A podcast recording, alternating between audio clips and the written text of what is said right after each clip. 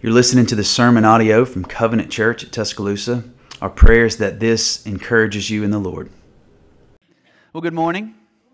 Hope everybody's well today. If you have your Bibles, you can go ahead and open those to Acts chapter 26. Acts chapter 26, we're going to pick up in verse 19 and go through verse 32. Acts chapter 26, beginning in verse 19 through verse 32. If, if you are new to covenant, uh, just to kind of give you a little bit of a understanding of why we do what we do here or what we're doing this morning, is we preach verse by verse through books of the Bible. And so we started our journey in the book of Acts um, last Easter. And, and Lord willing, that journey will take us all the way up to this Easter. So we're certainly on the tail end of our journey through the book of Acts, but I pray and for those of you that have been here, that it has been as impactful for you as it has for me personally. Um, and for those of you that maybe um, haven't been here, I encourage you to uh, j- just start in Acts chapter 1 and, and, and begin reading. I, I, I, promise you that, that it will be interesting. Um, you may not understand every single thing, but, but you will understand enough. Um, and, and it's the story of uh, the first church and, and how the first church was birthed starting there in Acts chapter 2. And, and we've said this almost every week, not every week, but almost every week, that this is an ancient text, but it's really relevant to us because this is the story of how the gospel made its way all the way to our ears. In Acts chapter 26, it is a compelling scene. Um, we've spent a good bit of time in this section, uh, more than we have the others, because of, of the nature of it. But the Apostle Paul is he's incarcerated. Um, he is going before King Agrippa. Um, he's also been before Governor Festus prior in Acts 24 and 25. Um, and, and he's been arrested for one reason. The reason uh, for his arrest and his incarceration is for the proclamation of the gospel of Jesus Christ. And so he's gone through these hearings, hearing after hearing after hearing, um, and, and they've essentially found him innocent. But, but the Jewish uh, community is just overall not excited about what Paul is preaching. In fact, in almost every city that he's found himself in preaching the gospel, um, they have tried to seize him, they have stoned him. He suffered great persecution at the hands of his own people, um, again, simply because of his proclamation of the gospel of Jesus Christ. Well, his, his defense, Paul's defense before King Agrippa, is one of the more powerful um, explanations for the Christian faith in the entire Bible, in, in, in my opinion, and possibly one of the most powerful um, apologetics that has ever been given for uh, the truth of the gospel of Jesus Christ, which is why we spend as much time in it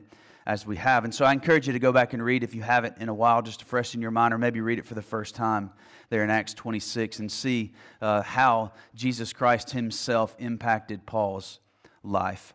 And so, what I want us to do this morning, I want us to read through this part just a couple of verses at a time, um, and I'll give you some commentary and, and, a couple of small takeaways along the way, and then we'll conclude our time with two main takeaways that I think will be really impactful for all of us and, and something that we can leave with, uh, maybe even with a better understanding of why God has us still on this planet today. So look down with me at verse 19. The Apostle Paul, before King Agrippa, says, Therefore, O King Agrippa, I was not disobedient to the heavenly vision but declared first to those in Damascus, then in Jerusalem, and throughout all the regions of Judea, and also to the Gentiles, that they should repent and turn to God, performing deeds in keeping with their repentance. Verse 21 For this reason, the Jews seized me in the temple and and tried to kill me. And, and, so Paul speaks to an obedience. Now, he speaks of it in a negative way by saying that he was not disobedient to the heavenly vision. And the heavenly vision that he was referencing was when the, the resurrected Christ himself met him on the road to Damascus. And just to remind you, the Apostle Paul at this point was called Saul, and he was on the Damascus road to go continue persecuting and killing the very ones who proclaimed the gospel that he now is proclaiming faithfully. And Jesus Christ met him on that road around midday. As we saw last week, a bright light shone around him. And, and brothers and sisters, from that point forward, uh, Paul was actually blinded for a, um, a couple of days at that point, but he saw more with his eyes closed than he'd ever seen prior. Um, the Lord himself opened his eyes to the truth of who he was. And, and Paul is proclaiming here that he was obedient to the heavenly vision. Paul's obedience was immediate, He immediately obeyed. Paul's obedience, as we've seen, was intentional, and Paul's obedience was persistent. Paul's obedience also required three main things. And the first thing that Paul's obedience required was its content. Um, this is vital, vital for us to understand, and I hope we understand more of it by the time we get to the end of this message. But the content of his obedience was the gospel. Paul's, Paul's commission was not to go keep his mouth closed about the truth of Jesus Christ and just go live a certain way and, and to do certain things among his people and among the Gentiles.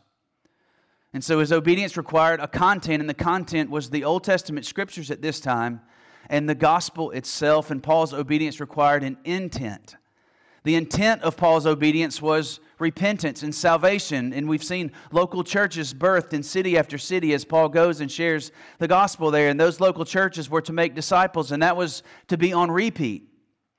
And so it required his content, the scriptures, and the gospel, and the intent was repentance, salvation, churches birthed, and that continued and continued and continued all the way to the ends of the earth. And then the extent of his obedience was his whole life. Paul's obedience to the commission that Jesus himself gave him was not something that he saw as a, uh, just to put it in more modern terms, a Sunday to Sunday obedience. It wasn't just a Sunday morning, Sunday night, or, or, or even just a Wednesday night obedience. It wasn't just a quiet time in the morning and maybe say a prayer at bedtime, and there's nothing wrong with any of those things, but the extent of Paul's obedience and what was, was required in that was his entire life.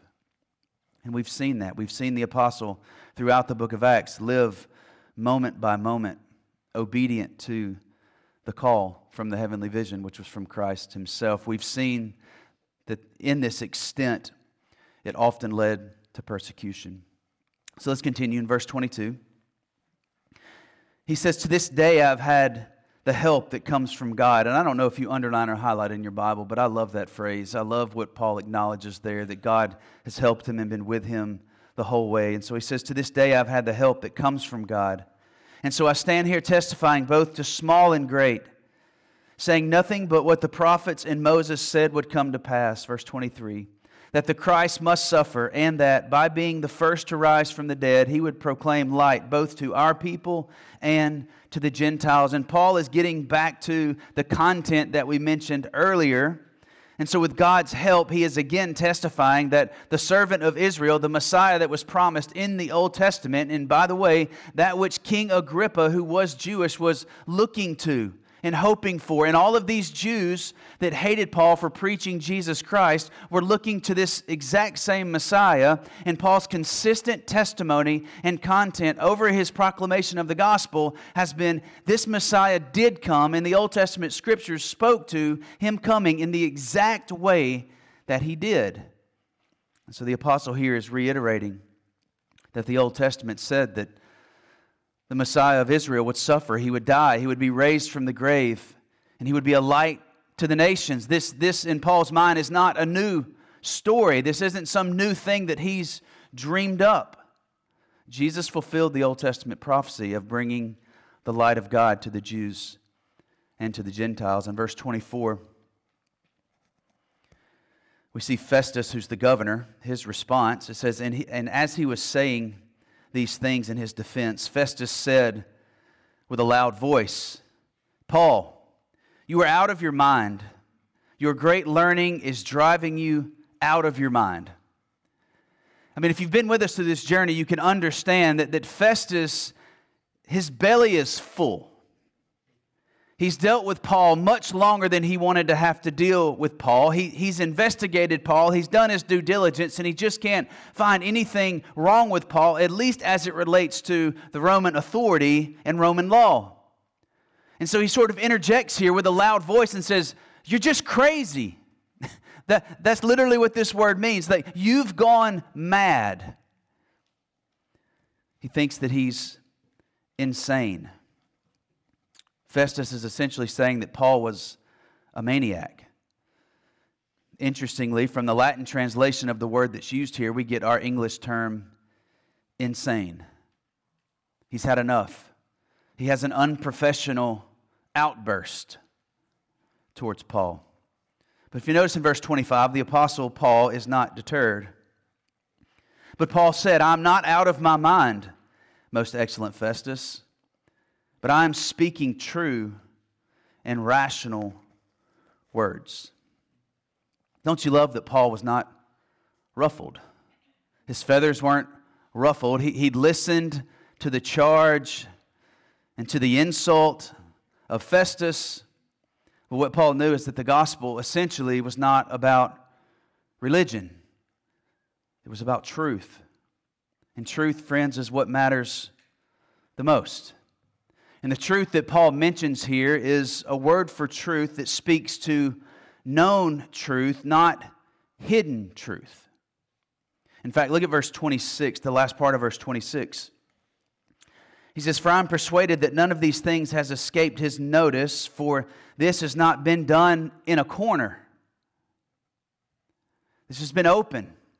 In Romans chapter 1, where the Apostle Paul is speaking to the depravity of mankind, he makes this statement of how God has revealed himself generally to everyone that there's hardly a person that is genuinely and authentically an atheist in this sense that they look around and honestly believe deep down in the core of who they are that this came from nothing.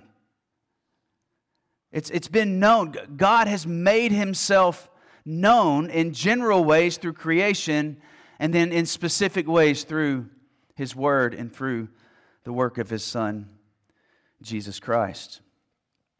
And, and so if you have eyes to see, this is the reality. In fact, Paul is also probably referencing here this is not done in a corner of the resurrection of Jesus Christ. Jesus Christ didn't resurrect and then send a secret message to his disciples to go meet him in the wilderness. He appeared to 500 plus people. There were many eyewitnesses to the resurrection of Jesus Christ.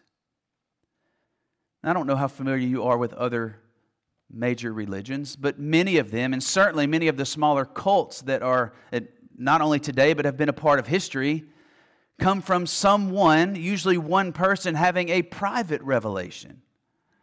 And how those things get traction, I don't understand. But somebody with a little charisma that claims to have heard from God, and they just suck people right in. Well, Christianity is not that. It wasn't done in a corner. And, and so the Apostle Paul looks at King Agrippa and, and he says, you, you know these things. In a sense, they're undeniable. And so, from creation to the resurrection, Christianity is not based on secret revelation given to one purpose, its evidence is everywhere. And Scripture alone gives the rationality. That's why Paul says, I speak with true and rational words. Scripture gives the rationality to what we see. And so the general revelation we see and go, man, there has to be something greater out there. And so we begin to seek. And when we look to the truth of Scripture, we see the rationale behind what we know we see. And that's what Paul is getting at. I'm, I'm speaking true and rational words. A stark contrast from, you're insane. you, you've lost your mind. No, Actually, I haven't. These are true words, and these words are rational. Verse 27. He sets his gaze back into the eyes of King Agrippa, or at least the attention towards him. For the king knows about these things, and to him I speak boldly, for I am persuaded that none of these things has escaped his notice, for this has not been done in a corner. Look at verse 27. Now he turns his head and locks eyes with King Agrippa. King Agrippa, do you believe the prophets? And he knows the answer. I know that you believe. Then Agrippa's response. And Agrippa said to Paul, in a short time, would you persuade me to be a Christian? It's sad. Arguably, the greatest missionary Christian preacher ever, God has orchestrated and ordained to be standing right in front of King Agrippa, making eye contact, sharing the truth of the gospel in an eloquent, spirit filled way, connecting the dots of the Old Testament scriptures to the person and work of Jesus Christ. And Agrippa says, Not quite. You know, I wonder in that moment, if you've been with us, you know, or you're familiar with Acts 26, this, this scene is filled with great pomp.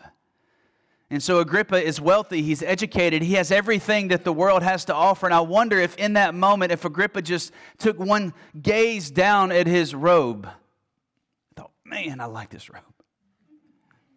Or glanced at his rings and thought, man, this, this is valuable or thought about his prior life of education and power and authority and all of those things that he currently had in his hands. And he just thought about those things and considered those things and said, I'm not there. Too much to lose. And in his mind, he had to have concluded too little to gain in following Jesus Christ. Well, Paul is again undeterred. Verse 29. And Paul said, Whether short or long, I would to God that not only you, but also all who hear me this day might become such as I am, except for these chains. Then the king rose, and the governor and Bernice, and those who were sitting with him. And when they had withdrawn, they said to one another, This man is doing nothing to deserve death or imprisonment. And Agrippa said to Festus, This man could have been set free if he himself had not appealed to Caesar. So, Paul, undeterred by Agrippa's response, he, he moves to everyone else. So, he, he's locked eyes with Agrippa and confronts him Do you believe? And Agrippa says, No. Not quite, Paul. And, and Paul, undeterred, he, he moves his eyes to everyone else. And he essentially, and I'm paraphrasing obviously, but he, he looks around the room and says, my, my prayer and my hope is that God Himself would cause everyone that can hear my voice right now to have the hope that I have, to come to know Jesus Christ, to be forgiven of their sins, and to have an eternity that uh, guarantees their safety in God's presence forever. So I want you to have everything that I have, except, of course, for these chains. Paul's heart for souls, his passion and love, not only for the gospel, but for people. It reminds me of Romans chapter 9. In the chapter where Paul writes what might be some of the more deep theological truths in all the Bible we see his heart in this. I'm speaking the truth in Christ. I'm not lying. My conscience bears me witness in the Holy Spirit. Listen, friends, that I have great sorrow and unceasing anguish in my heart. For I could wish that I myself were accursed and cut off from Christ for the sake of my brothers. It's actually an impossibility, what he describes here. He could never be cut off from Christ because Christ secured his salvation. But what we see is his heart and his passion. He has an unceasing anguish when he looks into the eyes of people, knowing what their spiritual fate is if they don't come to trust Jesus. And to be honest with you, I'm, I'm so deeply challenged by that.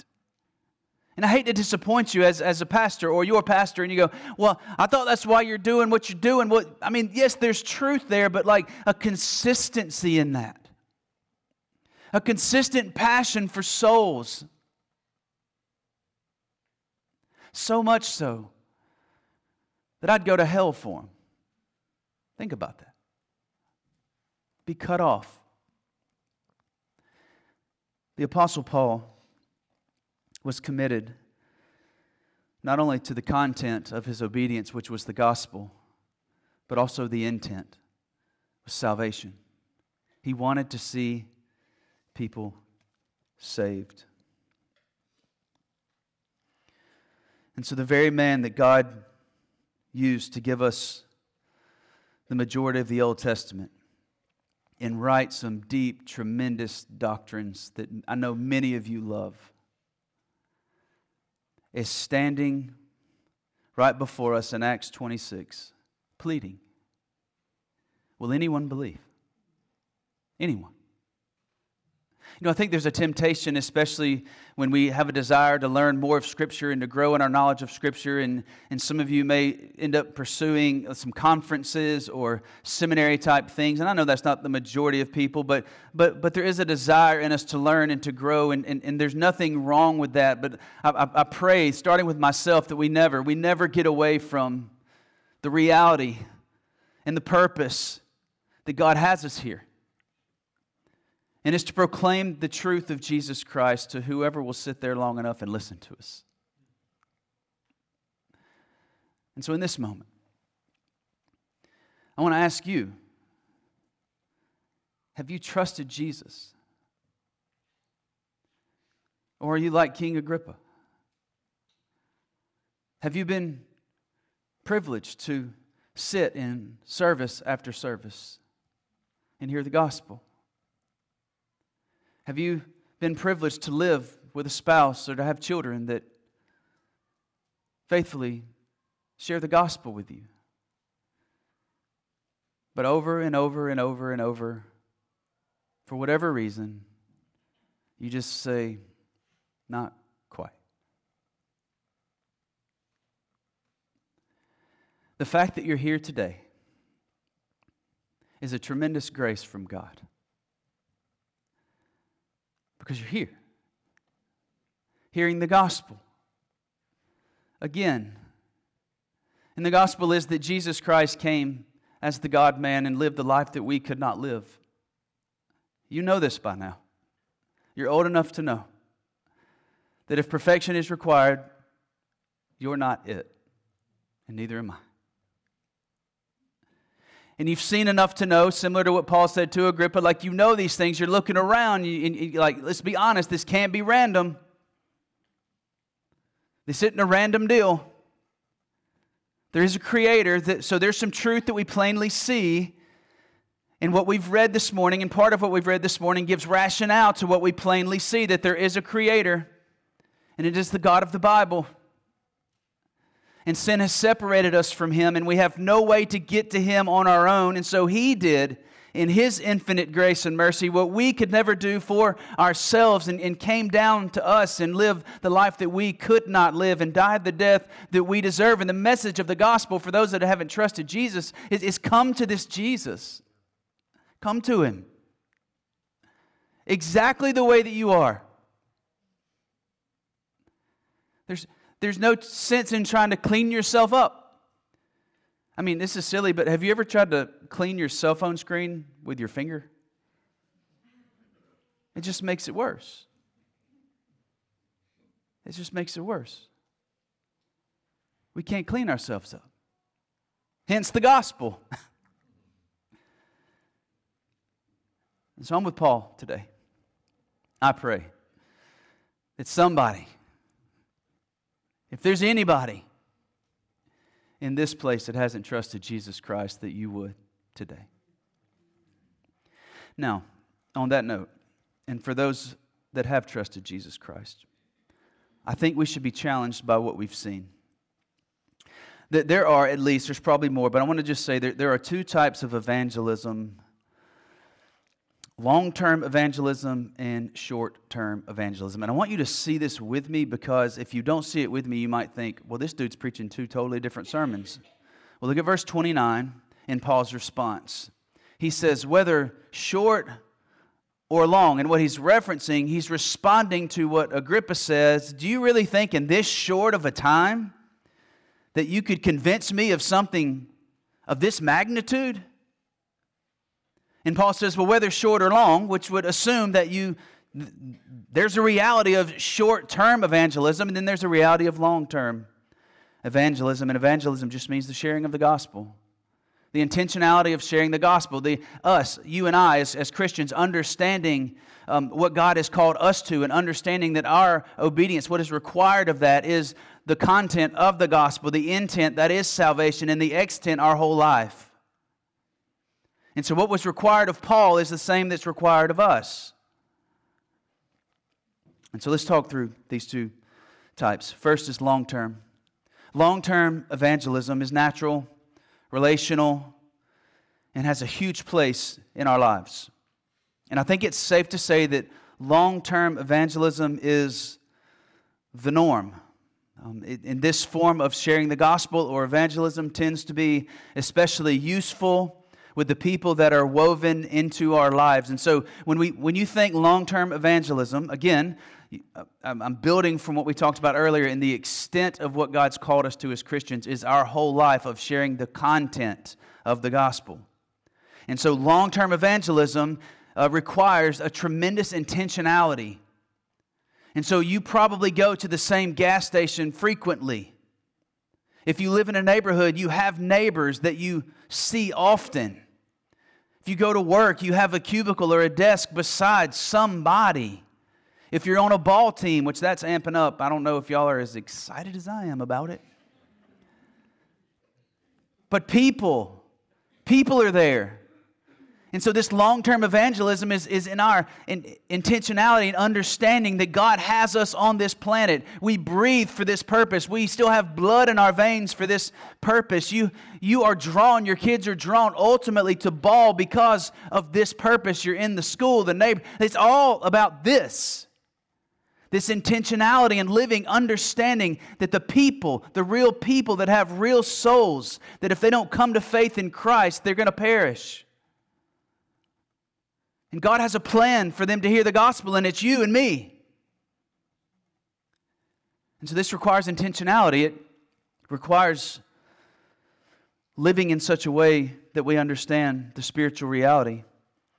And so this long term evangelism is, is of those that we will see again and again. Think of it like, uh, uh, you know, this, this may confuse some of you, but like a brick at a time type mentality. Like you're building a house and it's just a, a brick at a time a conversation at a time, because we think we have more time, which we don't always. This involves the type obedience that we mentioned earlier the content, the intent, and the extent. And, brothers and sisters in Christ, we are called to this. We are called to this. And every single one of us, almost every single one of us, has the opportunity for it.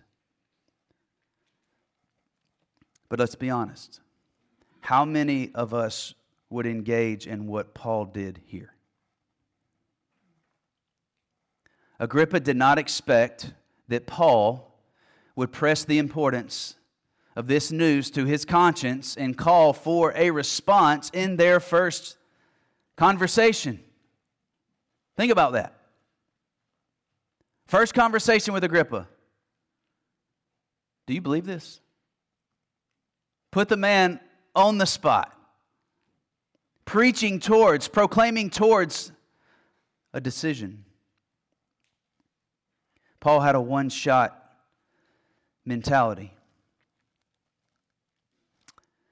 Paul is showing, and he showed elsewhere, the long term type of evangelism. Here, he's showing us the short term. Short term evangelism speaks to those moments that we know are right. And, and friends, I, I want to expound on this a little bit because, because timing is very important.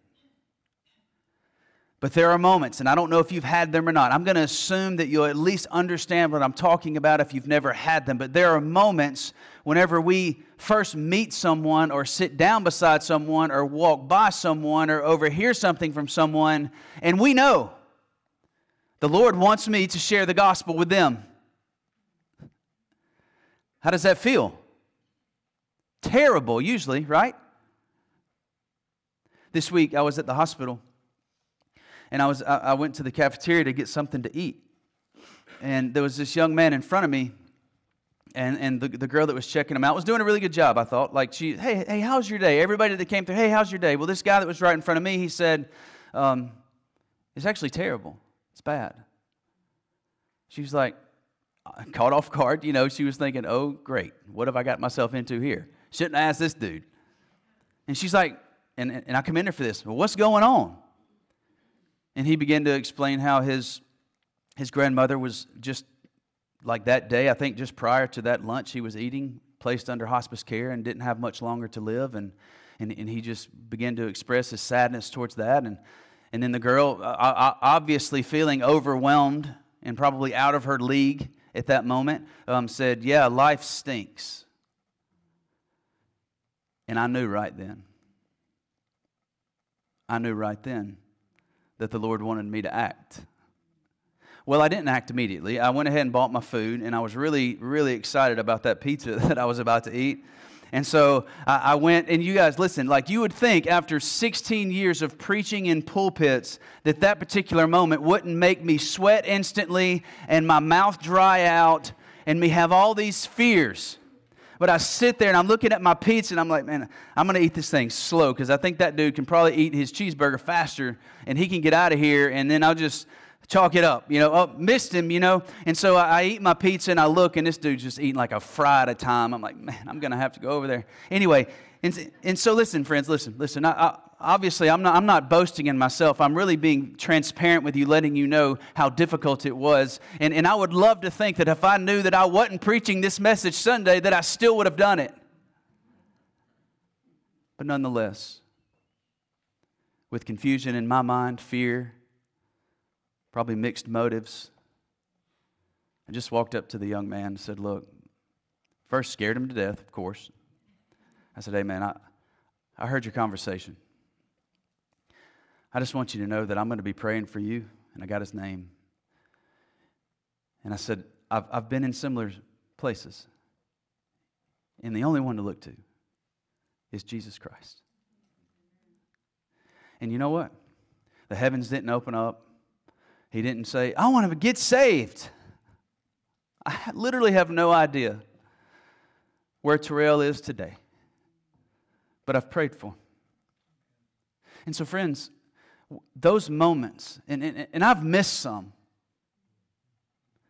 those moments that we know, yes, timing matters, yes, context matters, but listen, so does courage. We've all had a bad taste in our mouth for those sort of street evangelists, right? And we automatically think that that's what we mean when we say short term. Like we went to, um, uh, unfortunately, the bowl game that Auburn played in Nashville um, right after Christmas. And on the way to the stadium, crossing the bridge to Titan Stadium, there were no less than six or seven street preachers. And I'm walking through there going, man, there's a better way. As they're screaming in their bullhorn, repent or perish to people who are mocking them and laughing at them. And, and, and I do think that there's a better way. Like there's, uh, sure, but, but, but where I landed was at least they're consistent. You know? If they believe that people without Jesus Christ are going to spend eternity in hell, at least they're consistent, even though it may be like a bull in a china shop on that bridge over to the stadium. At least they're consistent. And of course, I was looking for some pastoral care at the end of the game. They were all gone. So.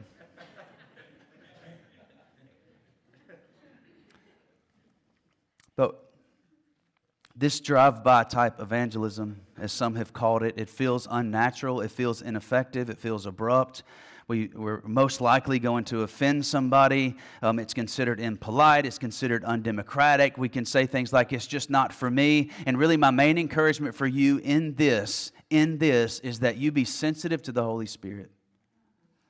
And if you know, you know. Go. Don't worry about how good of a job you do. Don't worry about your oracle skills. That's not what saves anyway. But you know what else doesn't? Drinking coffee together and help them pick up sticks in their yard. Keep drinking coffee, keep serving them, but service projects don't raise the dead. Only the gospel does. And so, for clarity, it, it, it's not one or the other, it's both and. It's that we are a people that live understanding the content that we have, never leaving the content that we have behind, and knowing that whether it's long term or it's short term, the power of Jesus is in the gospel, in the proclamation of that gospel. And what I've noticed is that the more short term mindset I have, the more effective long term evangelism is. Because it seems odd to know somebody three, four, maybe even five or six months, and then all of a sudden start talking about Jesus. What are they going to think? Well, wait, so why'd you wait till now? If it's that important to you, it's where that intentionality comes in. We understand what our obedience requires, and it's the content of the gospel. And so I want to remind you, as I remind myself this morning, of two things as we close. Very simple. Gospel truth does advance through well established relationships and short bursts of proclamation. It does. But the gospel doesn't advance at all if it's not shared. It doesn't. And we have a responsibility to share the gospel. The gospel is a message that's made up of words that's meant to be spoken so that it can be heard. And according to Romans 10, that's where faith comes from. And so, coupled with our good deeds, coupled with our relational desire to get to know people, and all of that stuff is not bad. But, friends, the gospel spreads when the gospel's shared. And so, my prayer for, for us as Covenant Church this morning, and if you're not a part of Covenant Church, my prayer for you as well, in, in, in your home church, if you have one, is that we would be a, a people that are boldly and courageously committed to the proclamation of the gospel. But we understand the content is the gospel, and there's no salvation without the gospel. We understand the intent is to see salvation. And we also understand the extent is every day of our lives, that we're not just gospel proclaiming people when we're together, but we're people who live with great intentionality to share and proclaim the gospel wherever the Lord has us. Let's pray. We'd like to thank you for listening to the sermon audio from Covenant Church Tuscaloosa. If you have any questions or would like to know more about our church, you can visit our website at www.covchurchtusk.com or you can email info at covchurchtusk.com. God bless.